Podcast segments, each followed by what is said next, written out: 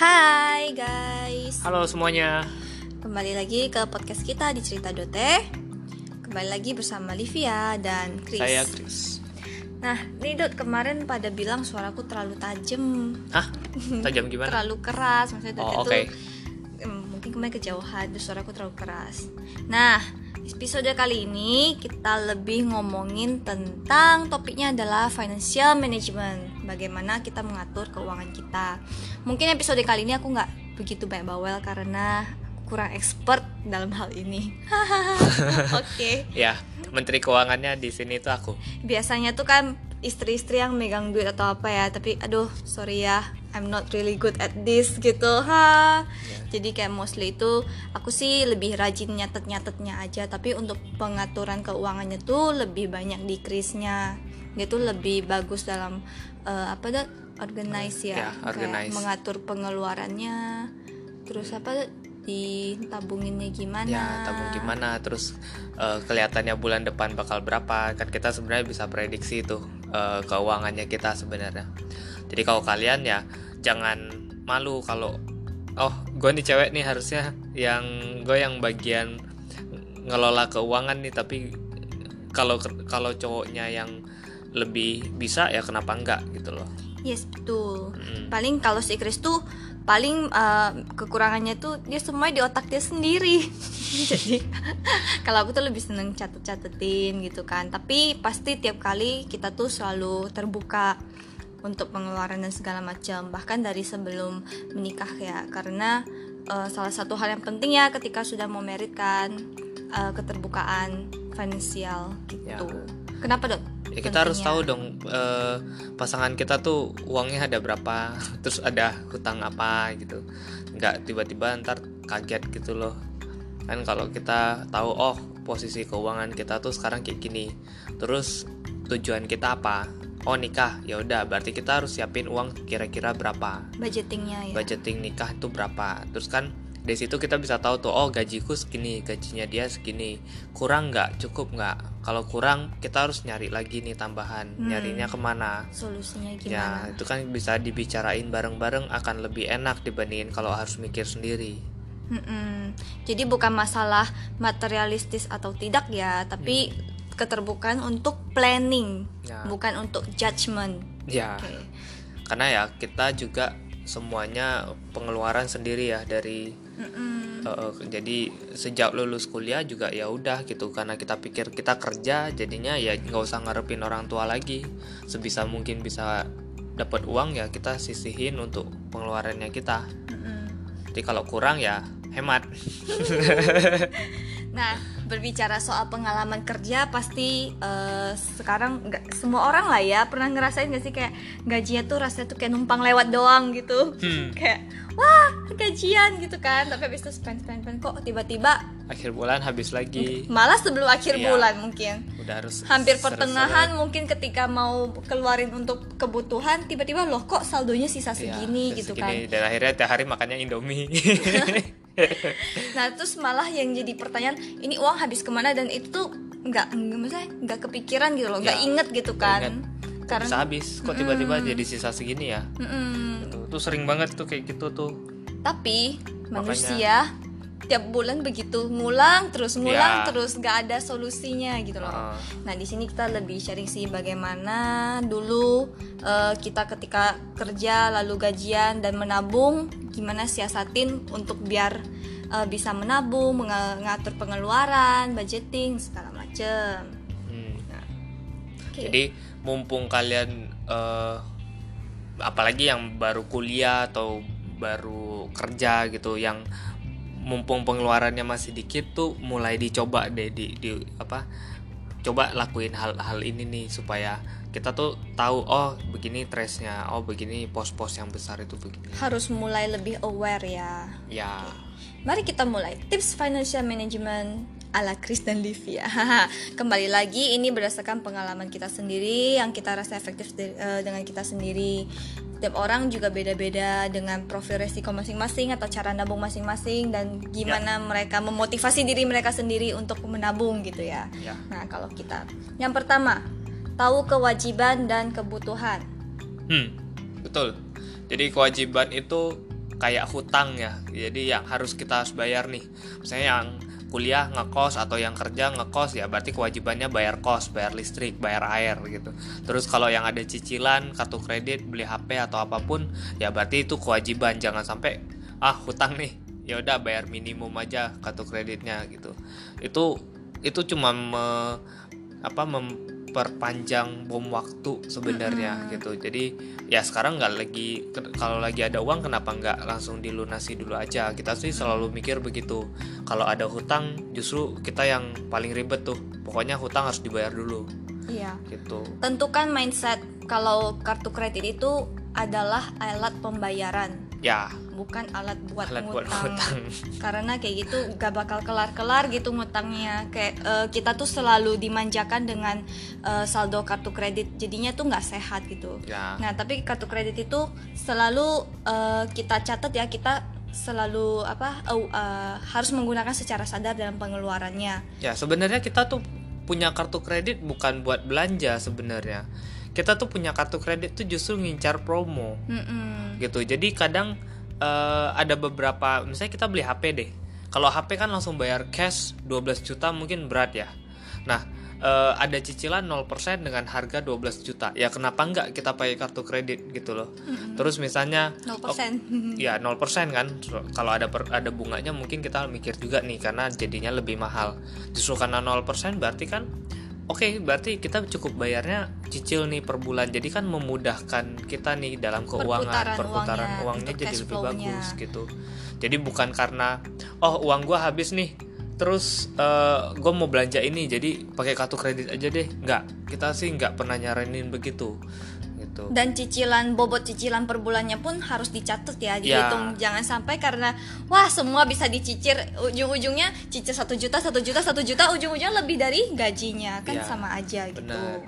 lalu juga harus tahu list apa? Tuhan kebutuhan ya untuk kebutuhan ya kita harus tahu tuh listnya eh, makannya kita berapa gitu sebulan. Yang bener-bener kita butuh deh gitu gimana tuh tipsnya membedakan kebutuhan dan eh, hasrat yang misalnya kayak kayaknya butuh gitu. Ya. bener-bener butuh dan kayaknya butuh. Gimana tuh? Cara membedakan paling gampang ketika kita udah nggak punya duit.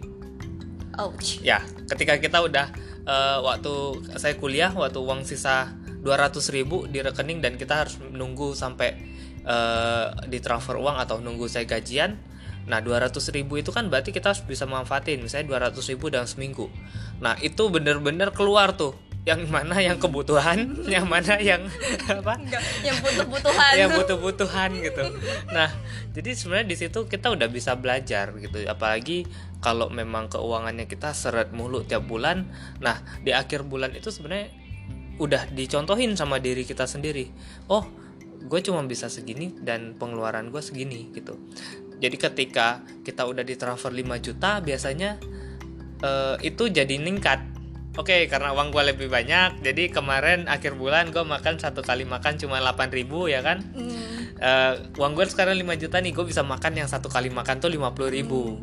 Nah, kalau alasannya tuh kayak gimana pampering eh, kayak apa sih Eh, rewards gitu Ya, ya, rewards. rewards untuk kayak udah ah lo kita udah kerja susah-susah makan ikudo lah Ya. atau kintan lah sekali-sekali gitu kan tapi habis itu regret ya. gitu Jadi di situ sih sebenarnya makanya pos itu penting untuk pencatatan kita keluar masuknya uang itu dipakai buat apa aja. pos itu apa tuh dot Pos itu ya kayak misalnya makan. Nah, itu pos makanan gitu. Sekali makan berapa?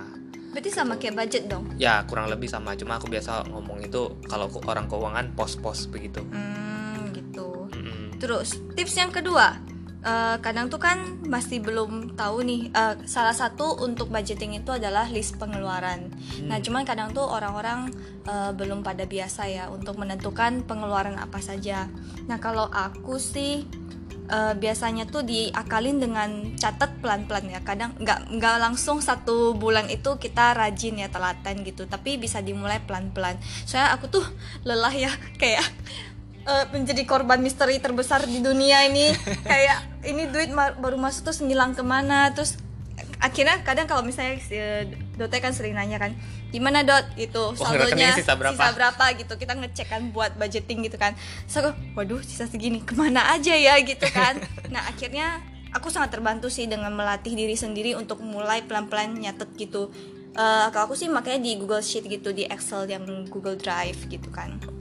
Terus karena untungnya sih belakangan jarang pakai cashless eh, misalnya jarang Ya. pakai uang cash gitu kan. Ada GoPay ada apa. Jadi aku bisa nyatet dari rekening koran gitu. Jadi mutasi internet banking kan dicatat-catat aja. Dari sana tuh minimal pengeluaran-pengeluaran yang Besar. eh, cukup besar yang bukan receh-receh itu kita tahu untuk bayar apakah terus dari sana tuh kita jadi bisa seleksi atau belajar kayak waduh kayaknya ini harusnya eh, bisa dipres ya harusnya, kita nggak belanja ini Eh, nih kemarin. harusnya kita nggak hilaf. Ya. harusnya aku nggak hilaf gitu kan.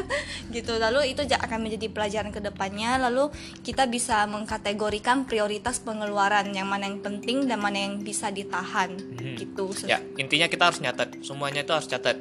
Jadi ya eh, Livia itu cuma eh, sebagai sekretarisku juga ya buat nyatet-nyatet Iya. pengeluaran gitu gitu.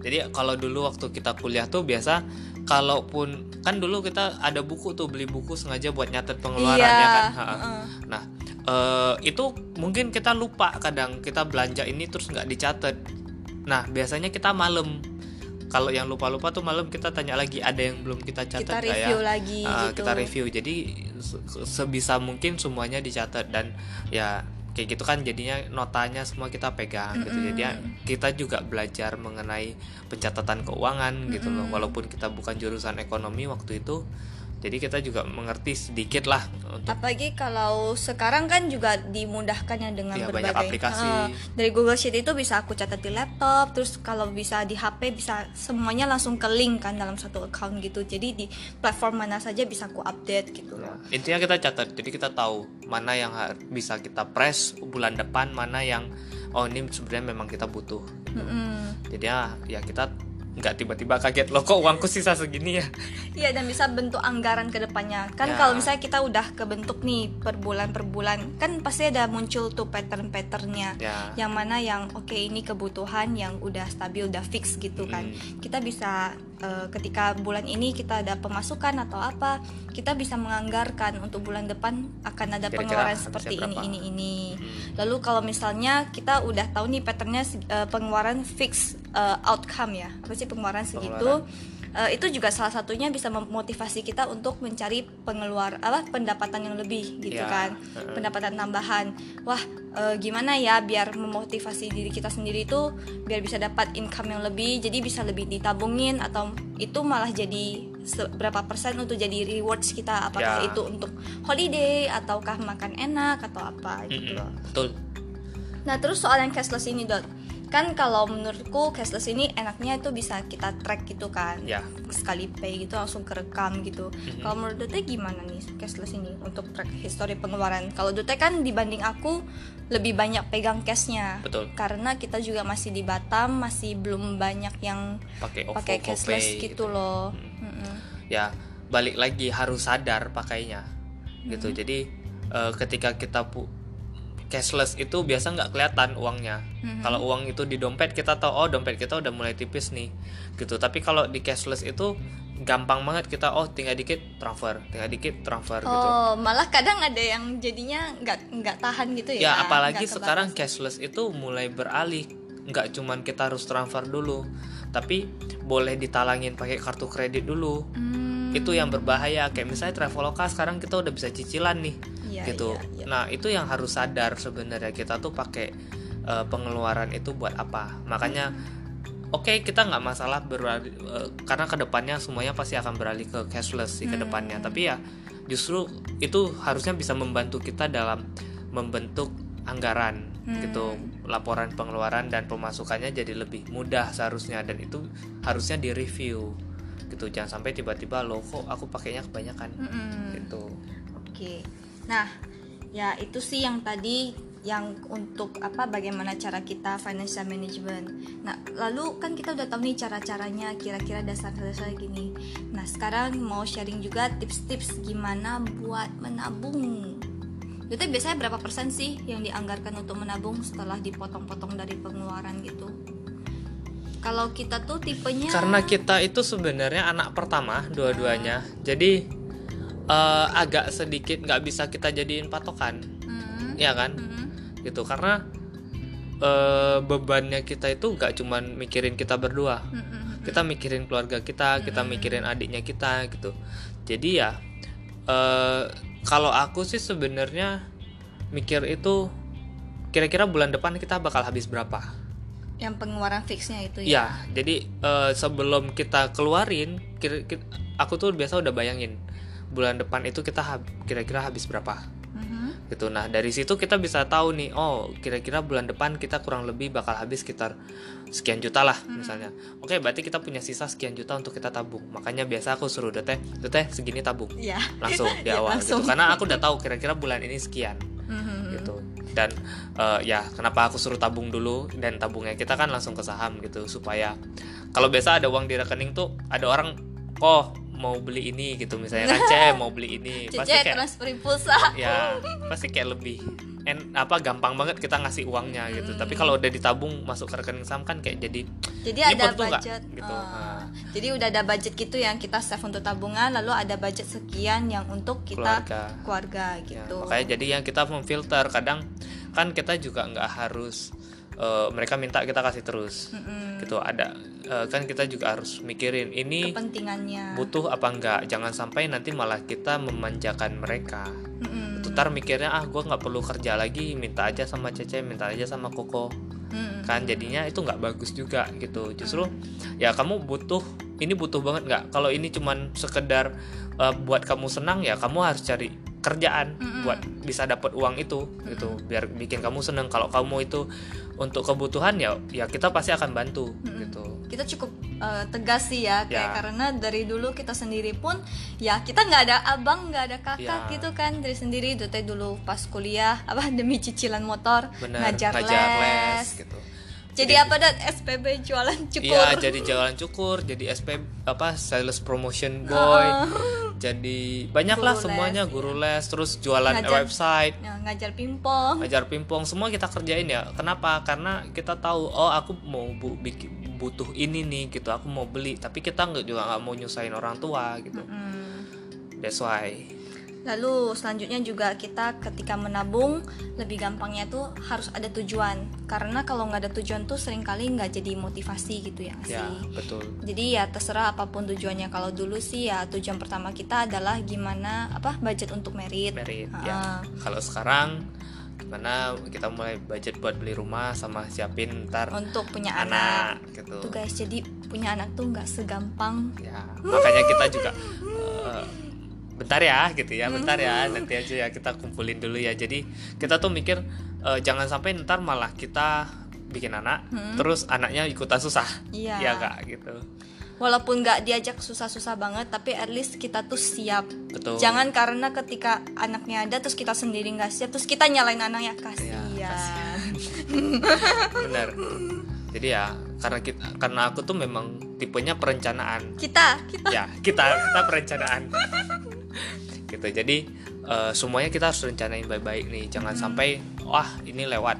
Gitu. Terus kita malah kelabakan nanti ya. Padahal Iya. ya itu sebenarnya bisa dihindari dulu. Mm-mm. Kalau bisa kenapa enggak? Gitu. Kalau bisa di planning kenapa enggak? Gitu.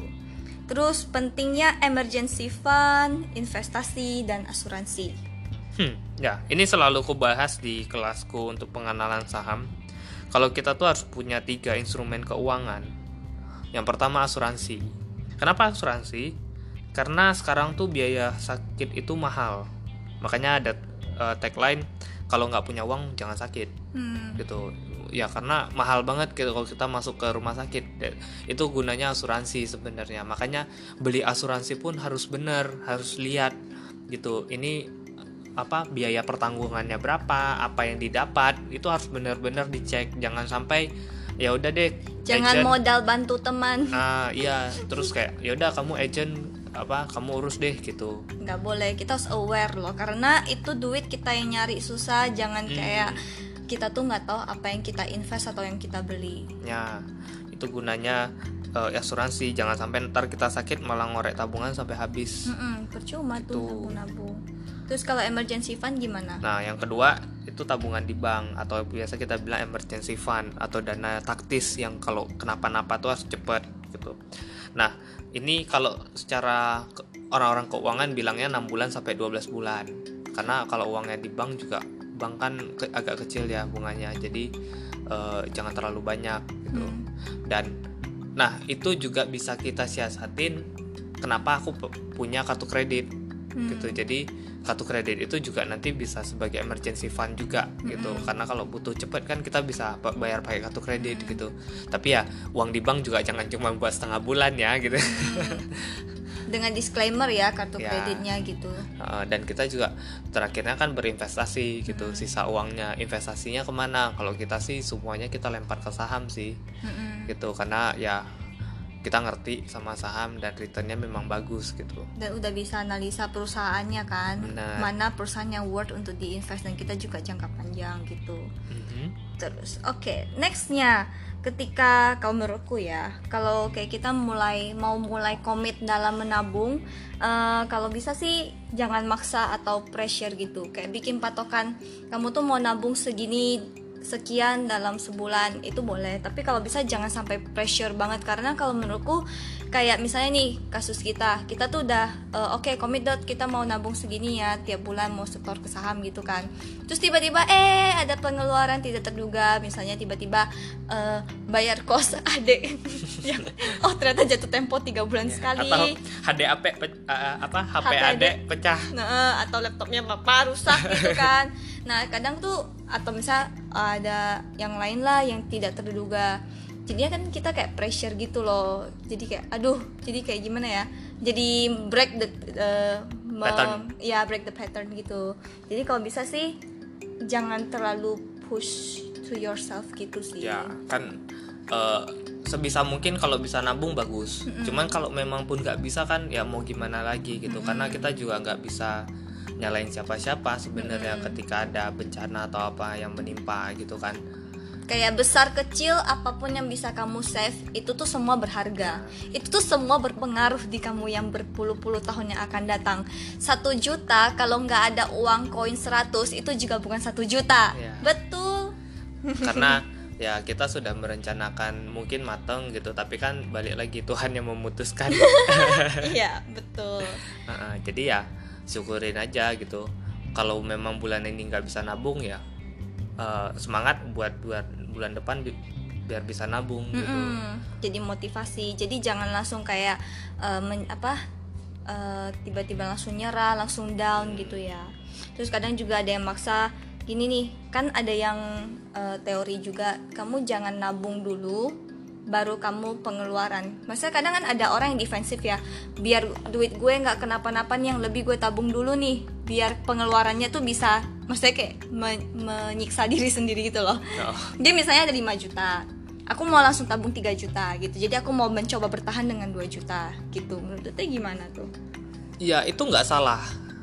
Karena bagus sebenarnya kalau dia bisa push dirinya cuma bisa konsumsi 2 juta gitu kayak aku juga dulu pernah bilang ke, ke adikku ke kalau kamu eh, hidup misalnya di Jakarta uangmu 5 misalnya dapat gaji misalnya 4 juta lalu eh, uang 4 juta itu nggak cukup untuk kamu hidup berarti ada yang salah hmm. berarti antara kamu eh, makannya terlalu mahal atau biaya hidupmu yang terlalu mahal gitu.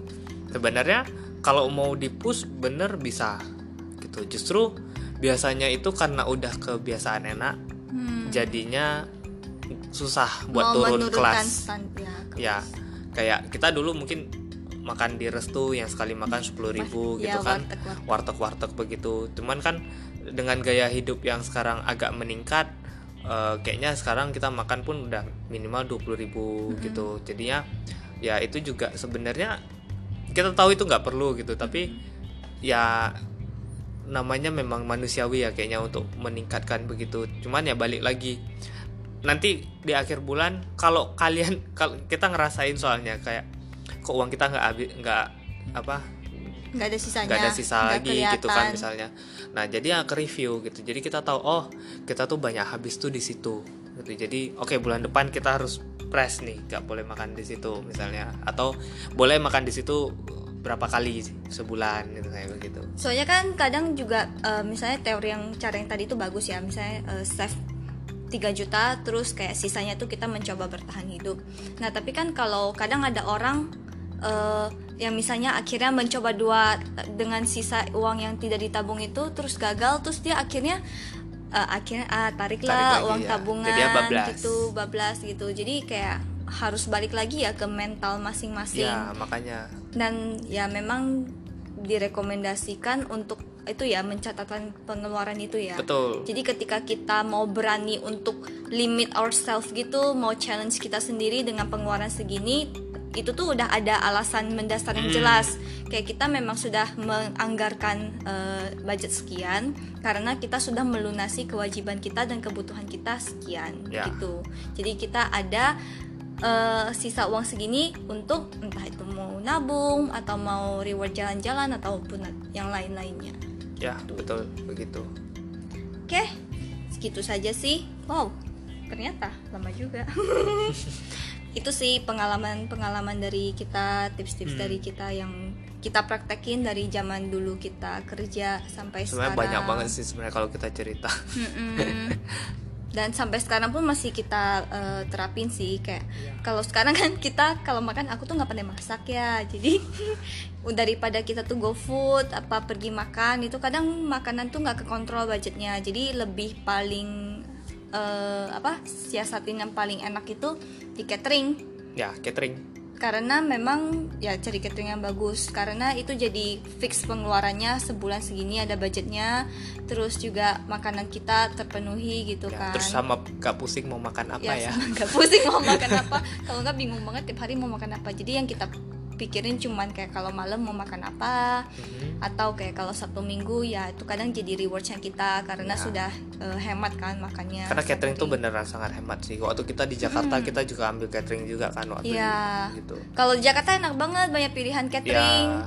yang lauknya bisa di apa custom. Hmm, bisa milih gitu cuman Terus ya ya budget ada budget juga sih gitu tapi at least lebih murah daripada kita makan pasti kalau kalau kita nggak dipaksa untuk oke budgetmu satu hari makan misalnya 20.000 ribu ya kamu bisa apalagi kalau lagi ada uang ya ada uang agak banyak di rekening ah gue makan ikudo deh ah gue makan kintan deh baru gitu. game. baru game deh gitu Tapi kalau misalnya catering itu kayak enak gak enak apa lauknya apa saja mau kamu muak pun kamu akan makan gitu dan Ya. kamu kenyang gitu. Kalau misalnya di budget kayak per hari mau 50.000 ribu apa 30.000 ribu itu kadang tuh lemah gitu loh, Ya. lemah imannya gitu kan. Jadi aku sangat merekomendasikan catering sih untuk yang mungkin masih mahasiswa ataupun yang pekerja gitu. Kalau pekerja mungkin ada layanan Ya. kantor ya. dari Ah. kantor itu lebih enak lagi gitu. Ya tapi sebenarnya di- kalau kantor yang nggak nyiapin catering ya kamu bisa Ya subscribe aja sih, itu. ya banyak kok gitu bahkan satu orang pun mereka ada beberapa catering di Iya. Jakarta tuh tuh mau antar gitu Mm-mm. Gitu. Oke, gitu saja. jadi catering ada yang mau Belum ya? sponsor Aduh, catering di Batam ya. Di, di kalau bisa catering yang sehat gitu. Banyak mau. oke Oke, gitu aja. Kita ada mau tambahan lagi? Hmm, nggak ada sih intinya Motivasi dong gimana biar bisa Ya. makanya lebih sadar dalam mengelola keuangan. eh, buat kita yang masih muda sebisa mungkin kita harus ngerti dengan cara mengelola keuangan jangan sampai nanti eh, kita tuh nggak aware dengan yang namanya pengelolaan keuangan sampai akhirnya kita kerja setengah mati akhirnya habis lewat terus uangnya lewat terus uangnya tanpa kita punya sesuatu yang bisa ditabung makanya kita tuh harus eh, kalau aku bilang ke orang-orang kita tuh sekarang kerja itu kita dapatnya active income gitu. Nah active income ini harus kita pakai atau kita gunakan supaya untuk me- bisa menjadi passive income. Gimana caranya? Nah itu ada yang buka usaha ada yang investasi gitu. Nah kita mengharapkan passive income-nya kita tuh nanti diinvestasi gitu. Jadi selama kita melakukan active income gitu, nah uang itu kita investasikan dengan suatu saat kita berharap eh, dari investasinya itu kita itu bisa jadi pasif. Karena untuk orang bisa pensiun itu harus mengharapkan passive income Mm-mm. gitu tanpa ada passive income orang tuh nggak bisa pensiun dia akan terus kerja karena dia ngarepin aktif nih kalau dia nggak kerja dia nggak dapat uang gitu. Itu masalahnya. Makanya ada beberapa orang oke saya punya uang saya belikan ke properti. Saya punya uang saya reksadanakan depositokan beli emas dan lain-lain. Nah itu. Cuman eh, saya rekomendasi coba deh kalau yang belum tahu saham itu apa jangan dengar dari orang lain. Searching sendiri. Buka aja Google apa itu saham apa resiko apa keuntungan saham silakan cek sendiri gitu. Jadi kita tuh fresh tahu saham itu apa. Bukan dengar ah teman saya bilang begini ah teman saya bilang begini. Padahal sebenarnya orang itu juga nggak nyobain saham itu apa gitu. Jadi eh, menurutku worth to try gitu. Karena sekarang saham itu bisa mulai dari 100 ribu ya. Mhm. gitu. Jadi eh, enak banget deh buat belajar gitu. Dan nggak mungkin bisa minus lebih dari modal yang kita setor. Mm-mm. oke.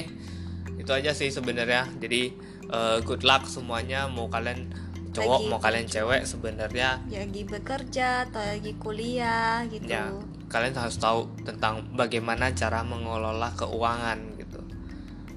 Karena itu yang bakal ngebantu kita nanti ke depannya gitu. Entah kamu sekarang masih tanggunganmu diri sendiri Ya. ataupun kamu sudah punya tanggungan orang lain. Ya karena mumpung masih sendiri apalagi masih sendiri itu masih enak banget. Karena kamu cuma mikirin kamu sendiri nih nanti kamu udah berkeluarga kamu mikirin ada istri. Ntar kamu punya anak kamu mikirin pengeluaran untuk anak gitu.